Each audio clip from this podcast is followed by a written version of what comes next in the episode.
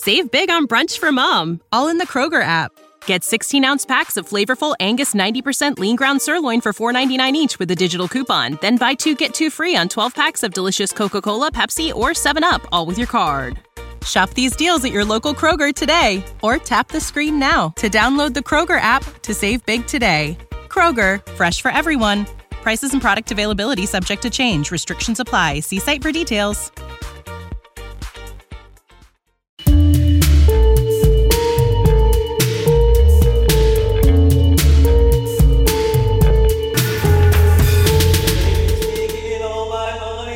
Hey, what's up, everybody? Welcome to another episode of Accolades Conversations, in which I talk to some of my favorite artists about who or what they would recommend me checking out. In episode 21, I'm talking to Jeffrey Lewis. Jeffrey and his various bandmates have perfected a scuzzy urban style of indie folk, developing from late 90s New York City bedroom tapes into a mighty 21st century mashup of folksy spiel and artsy garage, like Pete Seeger meeting Sonic Youth.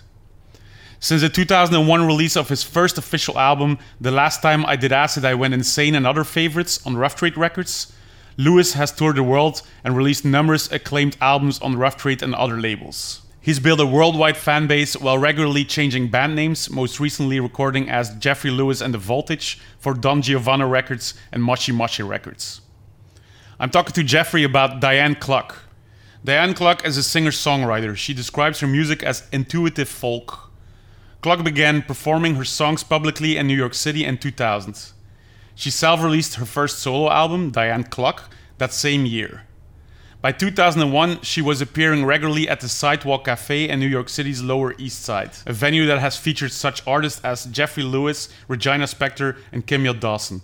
In 2002, her song Monte Carlo was included in a compilation of New York City's anti folk music, Anti Folk Volume 1, released by British label Rough Trade Records.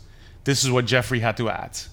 Uh, hi, my name is Jeffrey Lewis, and I'm going to give accolades to Diane Cluck. She's a singer songwriter, whatever that phrase means. She's a creative artist in the field of words and music and uh, performance and sounds that we call songs. I've known her work for a little longer than 20 years, and I, I, have all of her records. And I think that her approach to making songs is unique, extremely evocative, and I'm always impressed and interested with what she comes up with. And I think that as an artist, she really brings something to the world of songs and song making that I don't see elsewhere. I was part of the Sidewalk Cafe open mic scene and the so-called anti-folk music scene here in New York City, there were a lot of really interesting people showing up each week. It was you know, pretty crowded, and a lot of stuff was not that great. But there started to be people showing up at the open mic nights around '99. Like obviously, the Moldy Peaches became very popular coming out of that Sidewalk Cafe open mic and uh, people that I was a big fan of, like Pre-War Yard Sale. Diane Cluck was just one of the new people that was hanging out at the open mic. Like everybody in that scene kind of hung out together, and you know we were playing each other our songs and stuff. Her song Monte Carlo, which ended up on the Rough Trade Antifolk compilation, that was really a spectacular song that really everybody was just struck by.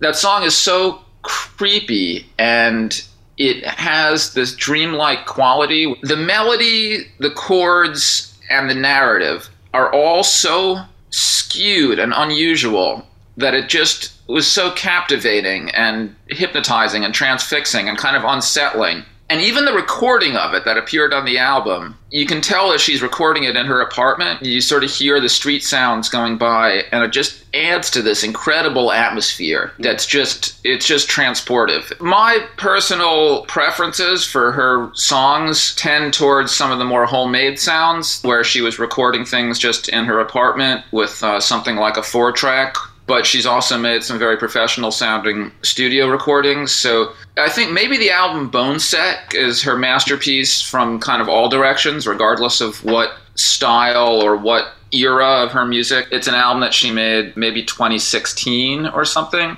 And I'm always greatly impressed with artists whose best work is not necessarily their first album. I love it when somebody creates some of their greatest work 15, mm-hmm. 20 years into their career. I mean, that really shows somebody who has the creative muscles and the stamina to keep on pushing, keep on creating. Because as an artist, you're not necessarily going to get better and better in a linear progression. It's not like every song you make is literally better than the last one. And it's only the most consistently creative people who persevere and get through the low parts and come out the other side with something so interesting and powerful that you could only have gotten there after 15 years of work.